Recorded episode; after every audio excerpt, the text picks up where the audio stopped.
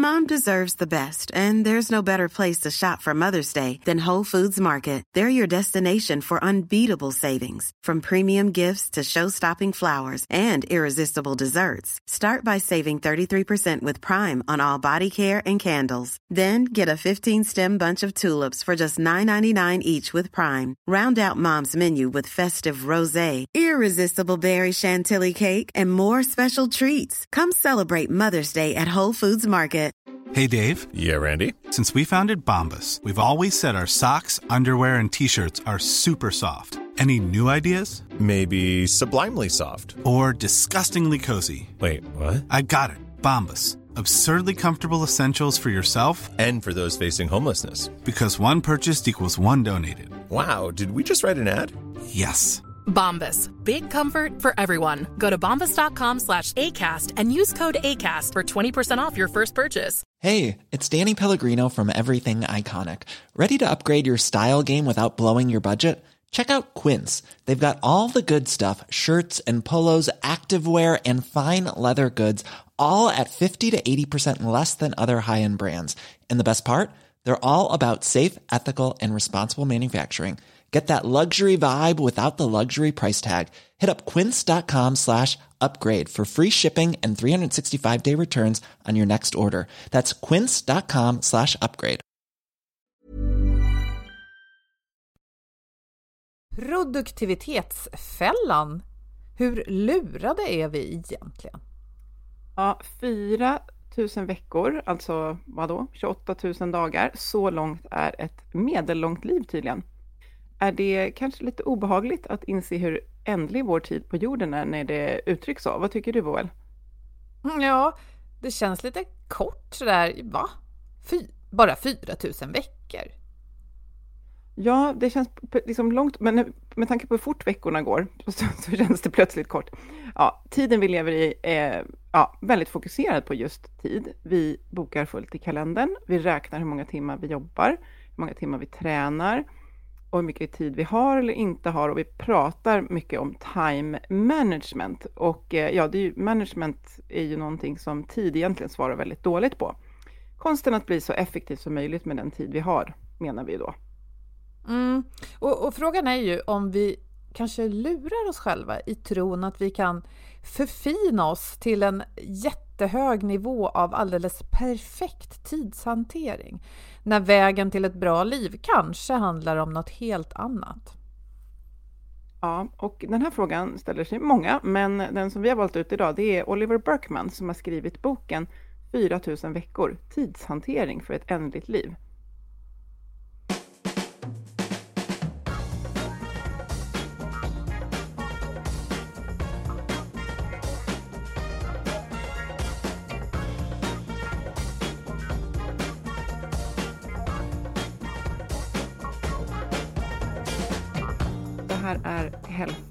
Wealth och i sex år nu som sagt så har vi poddat om hälsa på jobbet. Och det här gör vi eftersom människor som mår bra, de kan prestera bra. Och för att må bra, ja, då behöver vi till exempel goda samarbeten, rätt resurser, handlingsutrymme och så behöver vi trygga ledare som har tid att leda. Mm. Och i podden så tar vi ett helhetsgrepp på hälsan på jobbet. Och vi är Ann-Sofie Forsmark, jag är hälsostrateg, tidsoptimist, ledarskapskonsult och jag driver organisationen Oxy Group. Och Boel, Ja, också, eh, jag höll på att säga utmattad tidsoptimist, men det stämmer inte. Men eh, jag är nog en tidsoptimist som med tiden har lärt mig att den är ändlig och det ska vi prata mer om idag. Jag är till vardags copywriter och kommunikatör. Varje vecka delar vi inspiration, idéer och tips för ett bättre och mer hållbart arbetsliv. För dig som är chef, ledare, jobbar med HR-frågor och medarbetare av alla olika slag. mm. jag gissar, men jag frågar, har ni kört en stegtävling på ert jobb någon gång Boel? Det har vi faktiskt en gång. Ja, och eh, gick, haha, det är bra. Var det roligt? Fyllde det sitt syfte? Mm. Ja, precis. Syftet är väl att få igång folk att röra på sig lite mer. Jag, det kanske inte är min favoritaktivitet. Jag var lite så irriterad för jag fick konvertera cykelpass för att kunna till kod och räkna mig. Eh, mm. Annars hamnade jag för långt ner på listan. Ja, blandade känslor. Mm. Och många stegtävlingar, stegtävlingar på jobbet, de lyckas säkert aktivera en del personer, men eh, många misslyckas också. Och det kan också vara att man, man, man lyckas med att genomföra stegtävlingen, men frågan är ju vad som händer sen. Men det där, det har vår samarbetspartner Twitch Health tänkt till kring och skrivit en ganska ja, kul artikel faktiskt om varför det är så och vad man kan göra istället. Ja, varför misslyckas många eh, stegtävlingar i rubriken på den? För syftet är ju att få många människor, eller ju och ju, det är ofta att få många människor att röra på sig lite mer i vardagen. Men alla kanske inte vill mäta steg och alla kanske inte vill tävla. Nej, det finns mycket smartare sätt att skapa en framgångsrik hälsoutmaning och Twitch Healths tips är att se till att alla kan vara med och få med faktiskt både fysisk, mental och social hälsa och det här tycker jag är så himla bra. Ja, och så, såklart förankra och inspirera till deltagande. Läs mer på Twitch Healths hemsida. Vi lägger en länk i det här avsnittets inlägg precis som vanligt. Åter till de här 4000 veckorna då, som, som jag ändå måste säga att det är ju eh, ett medellångt liv, men det är ju inte alla som, som får ett så långt liv och eh, heller så. Men eh, det är så mycket vi vill göra med dem, tänker jag. Och jag tänker i vår tid så, så tror jag att vi vi tänker att vi ska göra så himla mycket mer. Eh, det är äventyr, det är kärlek, det är familj, resor, det är utveckling, karriär. Ehm, ja, det hänger ihop med jobb och umgås med vänner. Ja. ja, och allt annat man kan drömma om, längta efter eller vilja undvika. Det kan också ta tid. Beroende på hur man ser det skulle man kunna säga att det här med time management eller tidshantering är det enda vi ägnar oss åt. För Tiden går och beroende på våra val och beslut eller avsaknaden av val och beslut, ja, då blir ju den tid vi har på ett sätt och inte på ett annat. Ja, den, eh, Oliver Burkman, då, den här eh, författaren till den här boken som vi, som vi pratar om, han kallar sig själv för en recovering productivity addict. Alltså han har liksom varit beroende av produktivitet och jag vet också att han har berättat att han skrev ju liksom produktivitetstips, vilket är, det finns ju spaltmil med det på mm. nätet. Ja, mm. precis. Mm. I, I The Guardian har han skrivit eh, och gör fortfarande vad jag vet. Och precis, alla de här lifehacks vi översköljs av när det har att göra med precis hur vi ska liksom på något sätt mangla igenom vår vardag och komma ut liksom med segrar högst upp i listan. Vi har bockat av allting. Ja, men de här löftena om en, en ännu högre nivå av effektivitet. Någonstans på vägen insåg Oliver Burkman att de där löftena levde sällan upp till vad de faktiskt lockade med.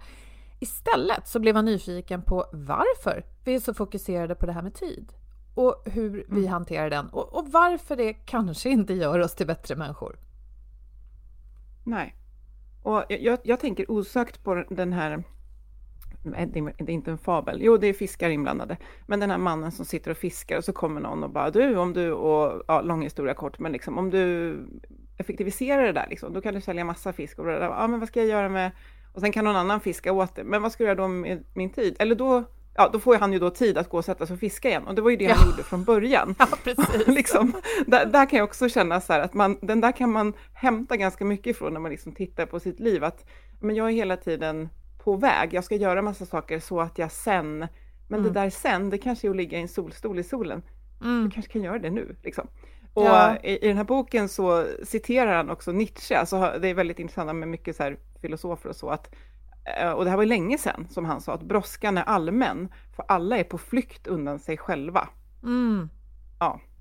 Ja men det där är och, intressant. Flykt. Exakt, vad är det vi flyr från och vad är det vi flyr till? Och jag tror om man ska ställa den frågan till oss alla, ja men vi skulle ju se några saker framför oss, kanske få sitta i lugn och ro med vänner, familjen, på, på en strand, bara ta det lugnt. Men jag tänker också vi som poddar på jobbet, vi poddar inte på jobbet, vi poddar om jobbet. Mm. Nej, men en del av oss eh, liksom tröskar på på jobbet och det kanske inte är så jättekul jämt.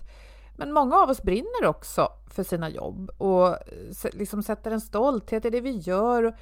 Och egentligen finns det ju det kan finnas en hel del njutning och åtminstone meningsfullhet på jobbet och då är ju frågan om vi hittar den där meningsfullheten och verkligen gör något värdefullt av den för oss själva och andra genom att just så här mangla på genom to-do-listorna? Eh, antagligen inte va? Nej, för att han, han är ju inne på att alla de här självhjälpsböckerna om just time management, de fokuserar ju på alltså hur, alltså detaljerna, hur mm. snabba och effektiva vi ska vara för att bocka av fler saker som du är inne på. Eh, men det, om man inte kliver ur det, då leder ju det bara till att man blir än mer stressad och pressad. Mm. Och som du mm. säger, missar det viktigaste av allt, att se till att vi lägger dyrbara tid på det som är viktigt. Och eh, han säger i boken att, och jag tyckte det var så fint, det är bara genom att möta vår ändlighet som vi kan upprätta ett verkligt äkta förhållande till livet. Mm. Och eh, det, han refererar också till filosofen Martin Hägglund, som är en annan bok som vi kanske kommer podda om, som skriver just om sekulär andlighet, där vi säger att om vi inte tror att det är ett liv efter döden, det kan man liksom tycka vad man vill om, men då blir ju det här livet så otroligt viktigt. Liksom. Det, blir, det blir lite laddat, liksom, vad, vad vi gör.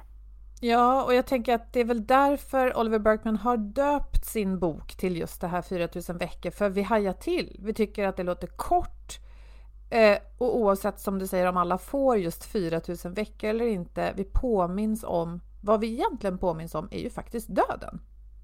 Mm. Och då kan man tycka, ja, men det var ju inte så peppigt. Ska man snacka om döden i en time management-bok? Nej, men det här är ju inte en time management-bok, utan han, han vill ju, som jag uppfattar det, och som även eh, Martin Hägglund gör, poängtera att just för att vi har en begränsad tid här på jorden så är det ju så viktigt, vårt liv. Det är viktigt för oss. Det är mycket som står på spel. Och det här är ju mm. spännande för att den tanken kan ju vara lite omskakande, för vi går ju inte omkring och tänker på det hela dagarna. Men när vi väl gör det och tar det här klivet tillbaka, det är då, när man ser konturen av saker, det är då vi kan få syn på, ja men vad är det som är värdefullt och viktigt? Vad är det jag vill liksom, vad är det jag vill vila i och ska få svälla? Är det to-do-listor eller är det någonting annat?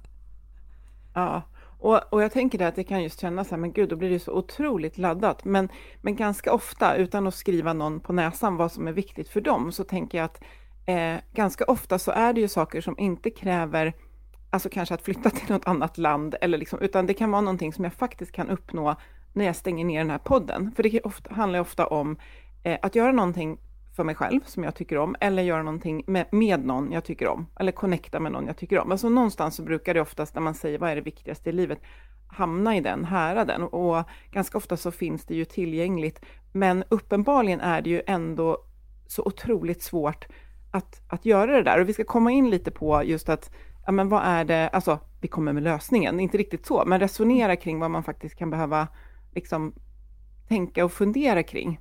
Och jag tänker också, måste ha med lite det här med, med produktivitet, det här eh, 15 hour work week, alltså 15 timmars arbetsvecka som Maynard Keynes förespådde för över 100 år sedan. Eh, men det är bara att någonstans så hade man, han inte räknat med att, men vi är ju människor och vi fastnar i det här att vi bara vill göra mer och mer och mer, det som vi precis har pratat om. Så att han tittade mm. ju bara på hur mycket vi skulle behöva jobba mm. om vi liksom åtnjöt alla de här ja, effektiviseringen från digitalisering och industrialismen.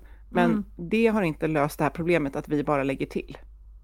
Nej, och å ena sidan om man tittar så här på hur vi pratar om automatisering till exempel. Just nu så pågår en hel del automatisering, alltså genomgripande strukturellt av liksom gamla tiders industrijobb görs sällan manuellt till exempel och även sånt där som folk för 20 år sedan satt och matade in i något Excel-ark gör inte så många längre, för det finns eh, bättre sätt.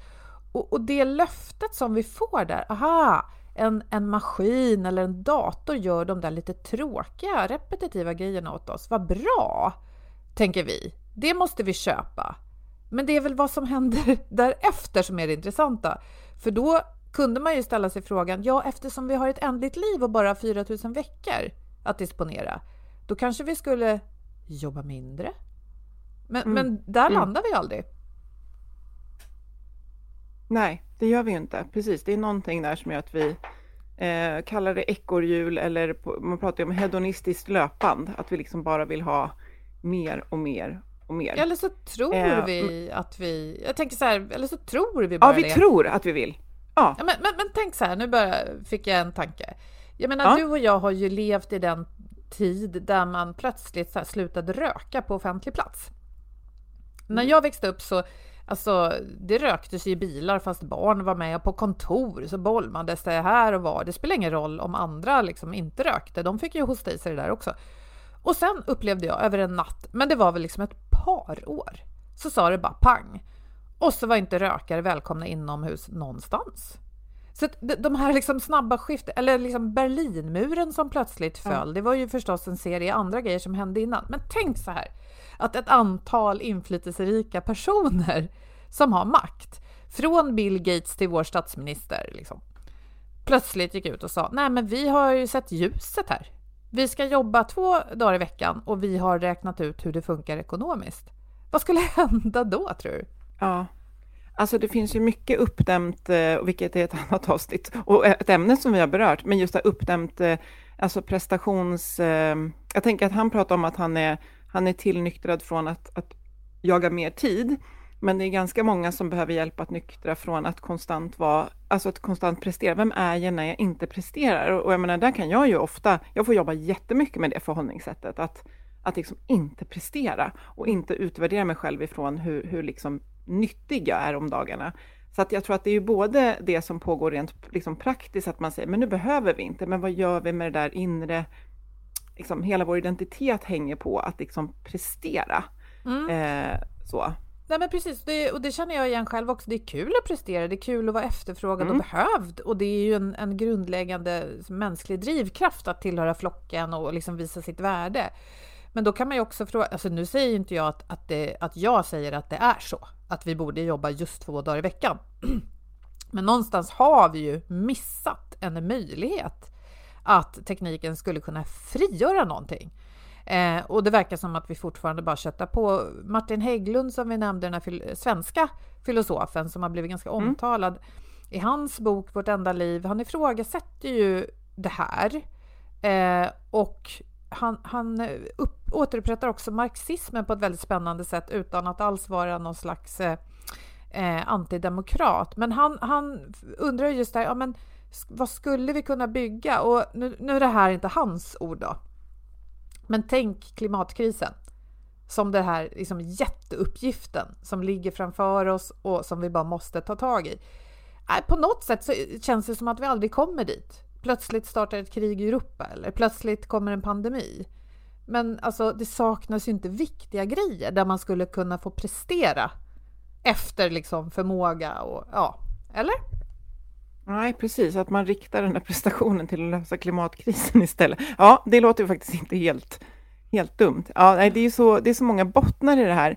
Eh, och det som jag gillade med, med boken, som jag som sagt inte har läst fullt ut ännu, men det är ju att han faktiskt kommer med, och då har inte jag kommit så långt, att han faktiskt kommer med lite, inte lösningar, med, men det är mer förhållningssätt eh, och tipsar om förhållningssätt. Och han är otroligt generös med att och, och tipsa om massa andra, både filosofer och alla möjliga människor som han då har inspirerats av för att liksom hjälpa med de här förhållningssättet.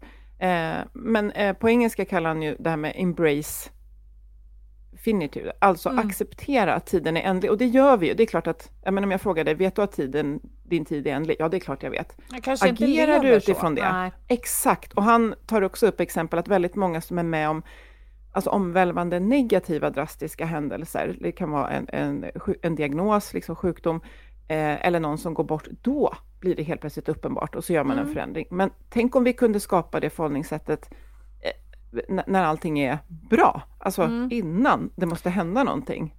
Ja, men det är så spännande här hur han då pratar om valen vi gör. För att när, när man konstaterar att tiden är ändlig, då kan vi inte längre låtsas som att ja, sen så ska jag liksom allt det här jag egentligen drömmer om. Först ska jag bara bocka av några to-do-listor. Eh, nej, men då behöver vi också välja. Hmm, vad är det jag väljer? Alltså, vi är ju inte helt fria i våra val. Vi behöver sätta mat på bordet och det, liksom, det finns ett antal krav från omvärlden.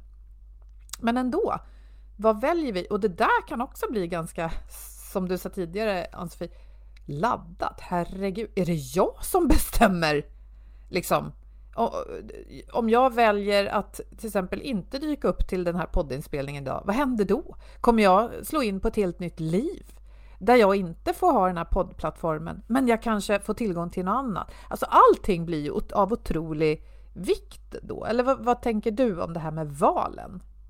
Ja, men det är precis. Och, och just det här att det, det, jag gör är ju hela tiden att jag, eh, jag säger nej till tusen andra saker jag skulle kunna göra med min tid just nu. Och eh, det är så viktigt att vara medveten om det. Alltså att, vara med, att det faktiskt sker. Men mm. det är ju mm. samma sak när jag, ja precis, när jag tackar ja till någonting, eh, så är det nej till någonting. Och det har vi pratat om flera gånger. Och när jag säger nej, så är det att jag säger ja till någonting annat. Men mm. att i, ganska, i vårt samhälle kan jag känna att, och det här kan jag själv fastna i, att jag behöver säga ja till att jag vill ha det helt tomt. Jag vill kunna få en idé om att göra någonting, eller jag vill bara drälla runt eh, i skogen i två timmar. Men det känns liksom inte legitimt i samhället att bara, tackar du nej till det här viktiga för att du vill göra det här? Men jag tänker att balansen också är det här, att det är klart att jag ska tänka att jag kanske kommer bli hundra år, men jag vet inte. Och den balansen, att jag vet inte om det är min sista dag, men jag vill också ta hand om mig liksom och göra min tråkiga styrketräning så att om jag blir hundra så är jag inte helt förstörd. Jag kanske till och med kan liksom vara ute och jogga lite då, alltså om jag tar hand om mig, fast jag tycker mm. det är tråkigt. Den balansen tror jag man måste hitta sitt förhållningssätt till. Så att det finns vissa saker som vi då borde välja för att ja, men må bra och, och ha ett liv vi vill ha på lång sikt och det kanske inte det vi alltid väljer i stunden. Lite som den där bullen då. Nu älskar jag kanelbullar, men vi ska inte äta ja. dem hela dagarna jämt och ständigt. Liksom. Då är det bättre att gå och styrketräna. Så en del val behöver vi fatta för att vi är logiskt tänkande varelser som kan planera och se framåt. Ja. Och de valen kanske inte är så liksom, spännande utan och, och, där kommer ju vissa delar i jobbet in. Att om jag inte... Jag kanske tycker den här uppgiften är tråkig. Jag kanske tycker de här jag jobbar med, just den här arbetsgruppen, inte är så superintressanta. Men jag får ändå mata på, det ingår. Eller så har ju jag valet att söka ett annat jobb. Ja. Och, och, jag tänker en, en nyckel som han liksom också är inne på, eller som är, det är det här att vi, vi tänker att så här, ja, men vi ska sortera ut vad som inte är viktigt och vad som är viktigt. Men problemet är att det krävs en grej till och det är av allt som är viktigt så måste vi också, liksom, av allt som är viktigt och roligt och meningsfullt så måste vi fortfarande rensa och mm, eh, Warren Buffett har ju tydligen gjort det här. Ja, att, att han har eh, sagt att leta upp dina 25 viktigaste fokusområden och så sorterar du ut de fem viktigaste av dem och det är de du aktivt ska fokusera på. Mm. Eh, för att tiden räcker inte till allt som är viktigt heller och den kan ju vara lite jobbig. Men då kan man också tänka, inte just nu. Men jag kan tänka ibland så här att jag, om, jag blir, eh, om jag blir 70, då kanske jag börjar eh, med keramik då. Liksom. Det är någonting som känns roligt och viktigt för mig. Men om jag måste välja, så gör jag inte det nu, utan kommer det mer tid, då gör jag det. Men det som är viktigast just nu, det gäller mm. att ha otroligt tydligt klart för sig. Men vet du, den här typen av uppmaningar kan jag ibland ha lite problem med. Liksom, jag tycker jag cirkulerat i sociala medier och så under många år. Memes och sånt där som att vad lägger du din tid på? Säg nej till människor som stjäl din energi och sådär. Jag fattar innebörden och jag kan också hålla med om det ibland. Att, jag menar, det är jag som väljer. Jag behöver inte hänga med en massa människor som jag kanske egentligen inte får ut så mycket av att hänga med. Men jag tycker också det låter så dissigt och det låter också som att det är jag, jag, jag i fokus. För och då kom jag på en annan sak som jag har förstått att Oliver Berkman pratar om i den här boken. Att det handlar inte om att rensa sin kompislista och bara kolla, hon är med i Kändiseliten, henne ska jag frottera armbågar med. Eh, hon är jättesmart, så jag har härliga samtal med henne. Förstår du vad jag menar? Liksom, ibland kan ju liksom de skönaste stunderna och, och de mest liksom insiktsfulla samtalen komma i mötet med en människa som man inte alls trodde liksom var något. Det kan vet, komma från ett barn. Ja.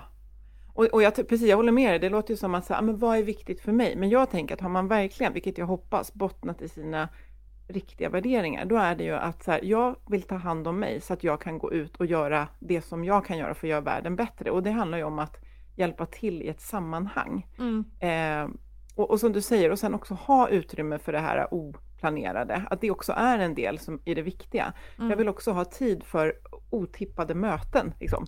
Som du säger, så att jag inte sitter och eh, liksom, men sen, men sen kan det också vara att jag också inom det här viktigaste har vänner som jag just nu kan jag inte träffa nya människor för jag vill ha mer tid att träffa dem jag känner som jag inte mm. hinner med.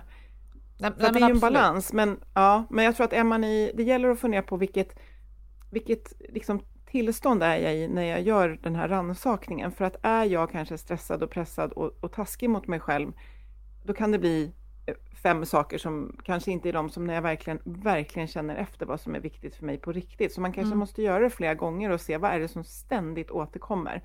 Och de sakerna. Ja. Jo, och, och, jag tänker också det här att, att titta på våra val och förstå hur viktiga de är. Eh, I balans till det finns ju någonting annat som författaren pratar om här i boken och det är ju någon slags Alltså att kunna vara nöjd. Och jag vet inte om det är exakt det ordet. Men han pratar om det här att vi hela tiden strävar mot liksom högre och högre nivåer, det ska optimeras. Och då tänker jag att så ser inte livet ut. Eh, om vi bara ska optimera, då blir vi maskiner. Alltså, magin i att vara en levande människa är ju också i, som du sa, det här oväntade, att jag kan plötsligt upptäcka att någon på bussen bara var väldigt liksom oväntat trevlig och så blir jag jätteglad av det. Alltså, att, ja, och, och, när vi söker partners, när vi tittar på vår karriär och jämför den med våra skolkompisar. Att inte hela tiden tänka att oj då, oj då, jag borde kanske upp en nivå, jag borde kanske fram... Utan se vad har jag runt mig? Vad finns det för magi i min vardag som jag kanske går miste om? Förstår du vad jag menar? Ja, verkligen. Och, och, och det tycker jag är liksom nyckeln i det här, att det inte, det här är inte en liksom det, det gäller att inte fastna i det där produktivitetstänket igen. Hur, om jag bara får ja. välja fem fokusområden, hur, hur gör jag dem? Hur maximerar jag? För att det blir så här, men, men om, du, om du kan hitta vad som är viktigast för dig, för det kan ju vara då, jag vill ha utrymme för att connecta med någon på bussen. Då mm. blir ju det mm. eh, liksom någonting i det. Ja. Eh, det, det är så, så, så, mycket i det här, men jag tänker att man vill göra, eh, jag tror man behöver tänka kring det. Och sen ja. kommer man inte komma till en sanning som, ja, som är liksom jättetydlig och är en to-do-lista, utan det är mer eh, känslor. Och, och, vad vill vi åt då? Jo, men egentligen uppfattar jag den här bokens eh, eh, budskap som att släpp to-do-listorna, inte helt förstås. Vi behöver stöd i vårt liv, struktur, vi, vi behöver ha en kalender, men just det här att, att hitta ett sätt att kunna vara i stunden egentligen. Att inte bara jaga ja. till nästa grej och att så här också, att själva meningen är ju inte att bocka av listor. Det är där någonstans det blir så skevt. Utan mm. meningen finns ju i det vi gör, de vi möter, det vi lär oss. Det som gör att det är kul eller kanske svårt att vara människa. Ja, men kan det vara det här att, för det har jag funderat mycket på, om det kan vara att det är mer att jag har, jag har vissa känslor som jag vill uppnå eh, under en, ja men gärna en dag. Liksom. Och, eh, och då strävar jag efter eh, att göra saker med människor som gör att jag får känna de känslorna.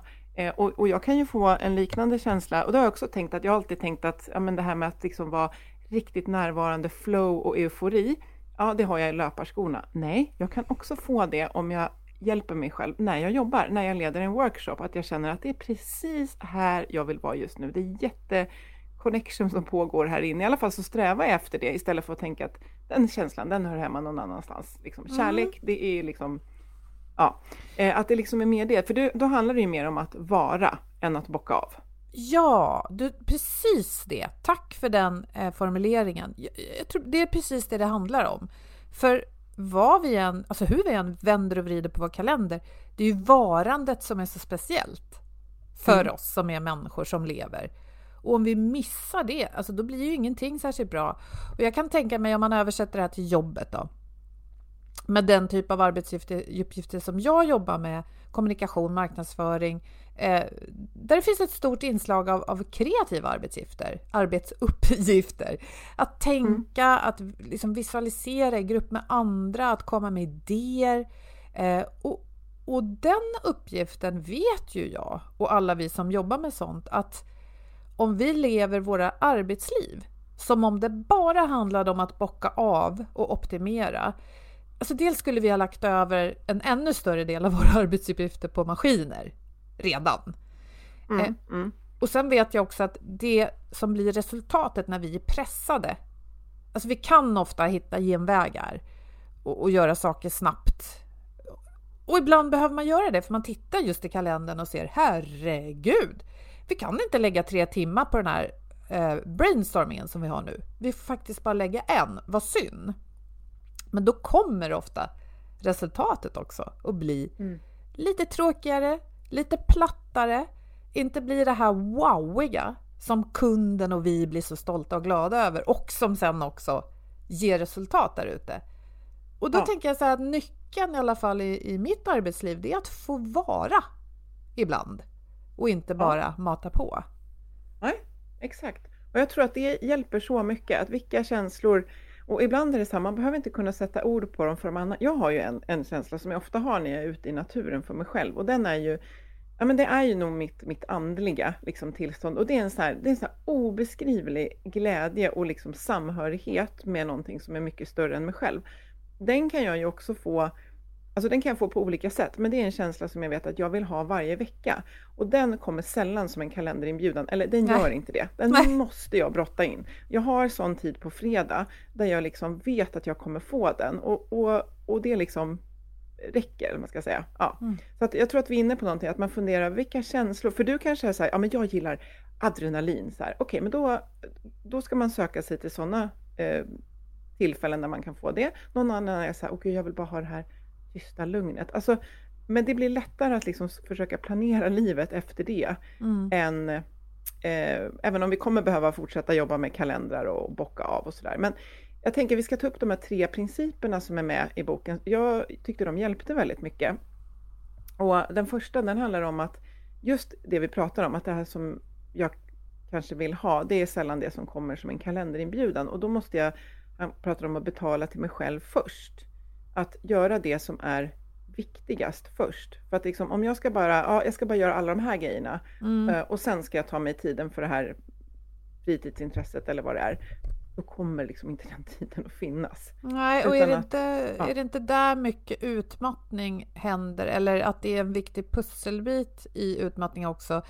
Andra ställer krav på mig, omvärlden ställer krav på mig, mina chefer ställer krav, mina eh, medarbetare ställer krav och där i mitten är jag och jag bara bockar av allt det som andra vill ja. att jag ska göra.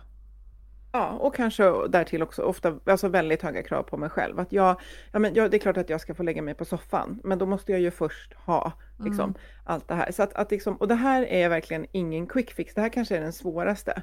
Att hur ser jag till att, ja, jag har massor att göra, men, men, men just nu är det inte tid för det. Nu är det tid för en promenad i skogen. Nu är det tid för att läsa en bok. Mm. Alltså där, men där kommer man tillbaka till sina värderingar och det här att vad, ja, vad, vad vill jag ägna min tid åt? Eh, och sen den andra punkten, det är det här med att, att, och den här tycker jag är så tråkig och så svår, att begränsa antalet pågående liksom, projekt. Mm.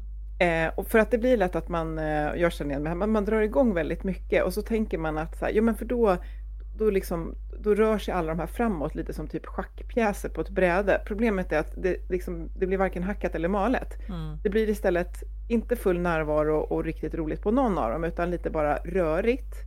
Eh, och det här tänker jag, så här, det här talar till organisationer som gärna liksom lägger till men inte plockar bort.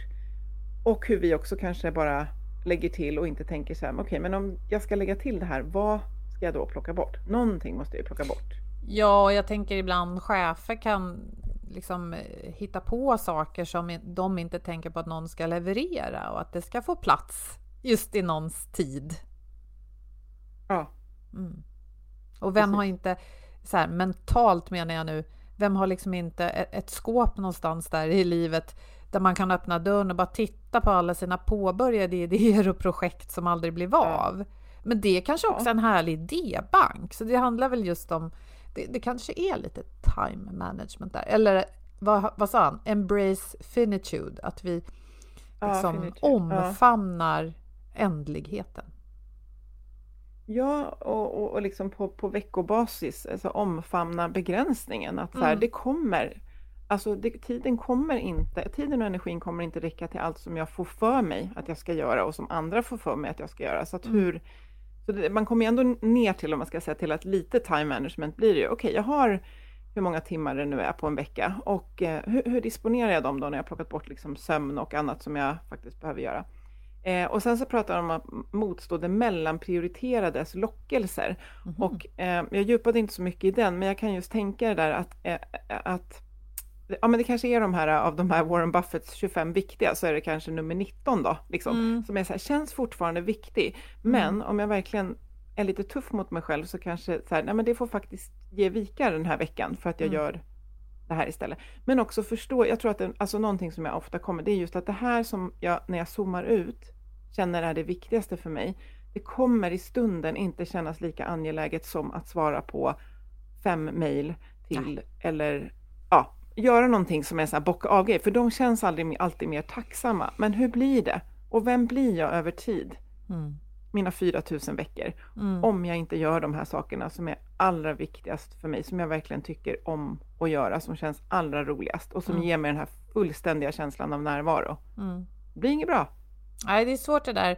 Som mejl eller sociala medier är ju lite som den här enarmade banditen som vi har lärt oss eh, av beteendeforskning att det, är det något vi människor går igång på så är det när det kommer så här slumpmässig belöning och belöning kan då vara eh, likes på något som man har skrivit i sociala medier eller ett mejlsvar på något som man väntade på. Eh, ja, så att välja bort den enarmade banditen ibland då och istället eh, lägga tid på det som man har resonerat sig fram till ska vara viktigt. Och, och jag återigen det här med nöjdhet. Jag, det har ju varit poppis länge med att snacka om tacksamhet. Och det kan Mm. många ibland tycka så här, ja, ja, tacksamhet, det är inte så lätt. Foten i kläm, jag är så himla tacksam just nu. Men det finns ju nyckel där om vi då och då, alltså jag tycker att det hänger ihop med hela bokens eh, heter det, fokus. Att om vi då och då kan ta ett djupt andetag och backa ut lite i vårt liv. Och, speciellt när det är tjorvigt. Och tänka just på okej, okay, men alright.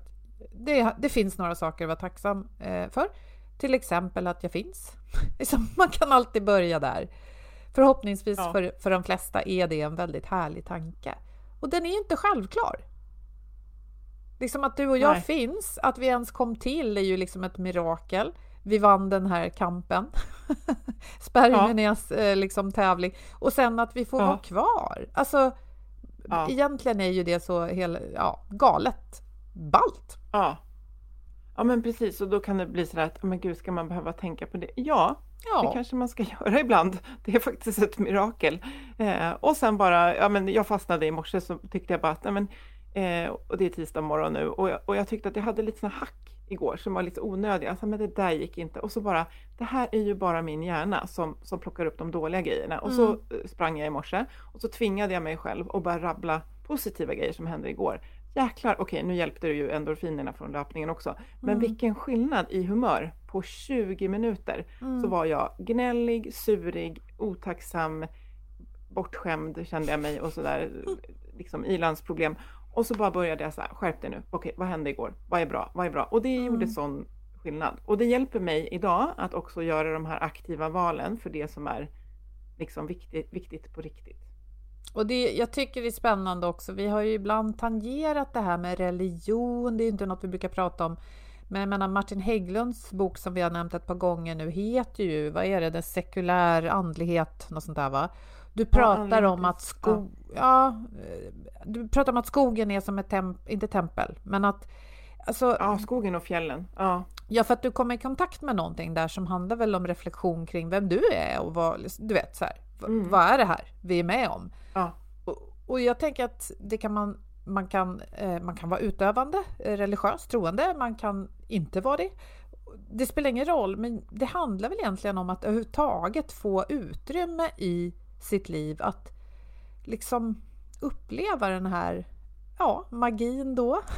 Eller Mm. Vi har tacksamhet. och det- poddat om hemfördhet Mm. förut och det är lite det här. Just det. Mm. Just det. Men det kommer ju som inte riktigt på beställning. Däremot tycker Nej, jag det är kul. Du säger att du går, går eller springer i skogen och upplever det här. Och kanske är det så att människor förr och även nu kan gå till ett tempel eh, och uppleva samma sak. En del Mm. upplever det kanske medan de gör något tillsammans med andra. Eller ja, det finns ju där i alla fall. Man kan i alla fall fundera på Var hittar jag den här liksom varandets magi där jag bara är? Ja, precis. Det här var Filosofiska rummets eh, systerpodd, självutnämnd. Men det var jättekul att göra ett sånt här avsnitt där vi, eh, även om det var lite tips till förhållningssätt, så är det inte så här, gör nu så här, utan så här, jag vill verkligen skicka med att fundera på vad, vilka känslor liksom, tycker du är viktiga i livet att ha? Och liksom de ska faktiskt, vi pratar om 4000 veckor, men jag tycker liksom på en vecka, liksom, då blir det lite fokus på tid igen, men att hur ser jag till att få de känslorna och skapa dem? Mm. Och att jag har eh, väldigt stor rätt och nytta, eller vad man ska säga, av att faktiskt göra den där eh, tankeövningen kring det. Ja, och jag funderar också på hur man både kan sträva efter saker som man faktiskt vill sträva efter och inte bara för att någon annan tycker det och samtidigt vara lite nöjd. Det, det tycker Mm. jag är en härlig balans som jag inte ska Ja. ägna time management till att hitta utan jag tror det räcker att bara tänka på det här ibland. Ja. Bra. Härligt! Vår samarbetspartner Motivation.se har många artiklar om tid, men vet du vad Ann-Sofie? När jag sökte runt efter en godbit att bjuda våra lyssnare på idag så eh, fastnade jag för en av dina texter där. Den var jättebra tycker jag. Den heter Bättre tider, bättre hälsa och handlar just om hur vi kan se över vårt förhållande till tid för att må bättre och känna att tiden just räcker till. Vi lägger en länk till den här artikeln i inlägget förstås. Måste jag gå och titta? Jag tror jag skrev den för några år sedan. Måste jag gå och titta igen? Hoppas jag står bara... Jo, men det gör jag. Det vet jag. Jag kommer ihåg det. Ja, Och ja, jättekul. Vi tackar våra samarbetspartners Twitch Health, motivation.se. Följ oss jättegärna på LinkedIn. Det här ämnet som ni hörde är viktigt för både mig och Boel och för er också tror vi. Så vi vill så gärna höra era tankar och resonemang. Så att prata gärna med oss där. Sköt om er och er tid och eh, så hörs vi om en vecka igen. Må så gott! hej då!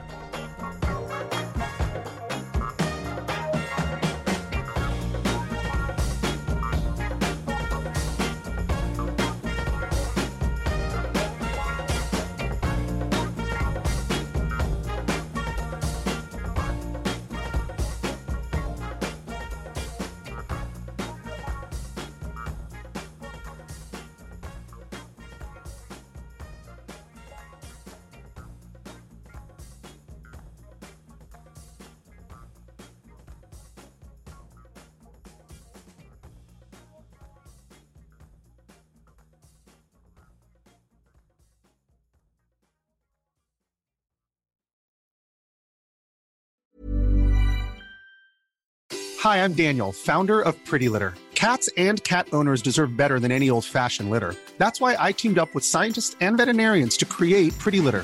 Its innovative crystal formula has superior odor control and weighs up to 80% less than clay litter.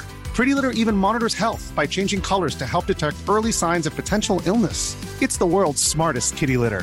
Go to prettylitter.com and use code ACAST for 20% off your first order and a free cat toy. Terms and conditions apply. See site for details. Imagine the softest sheets you've ever felt. Now imagine them getting even softer over time. That's what you'll feel with Bowl and Branch's organic cotton sheets. In a recent customer survey, 96% replied that Bowl and Branch sheets get softer with every wash. Start getting your best night's sleep in these sheets that get softer and softer for years to come. Try their sheets with a 30-night guarantee. Plus, get 15% off your first order at bowlandbranch.com. Code BUTTERY. Exclusions apply. See site for details. Want flexibility? Take yoga. Want flexibility with your health insurance? Check out United Healthcare Insurance Plans. Underwritten by Golden Rule Insurance Company, they offer flexible, budget friendly medical, dental, and vision coverage that may be right for you. More at uh1.com.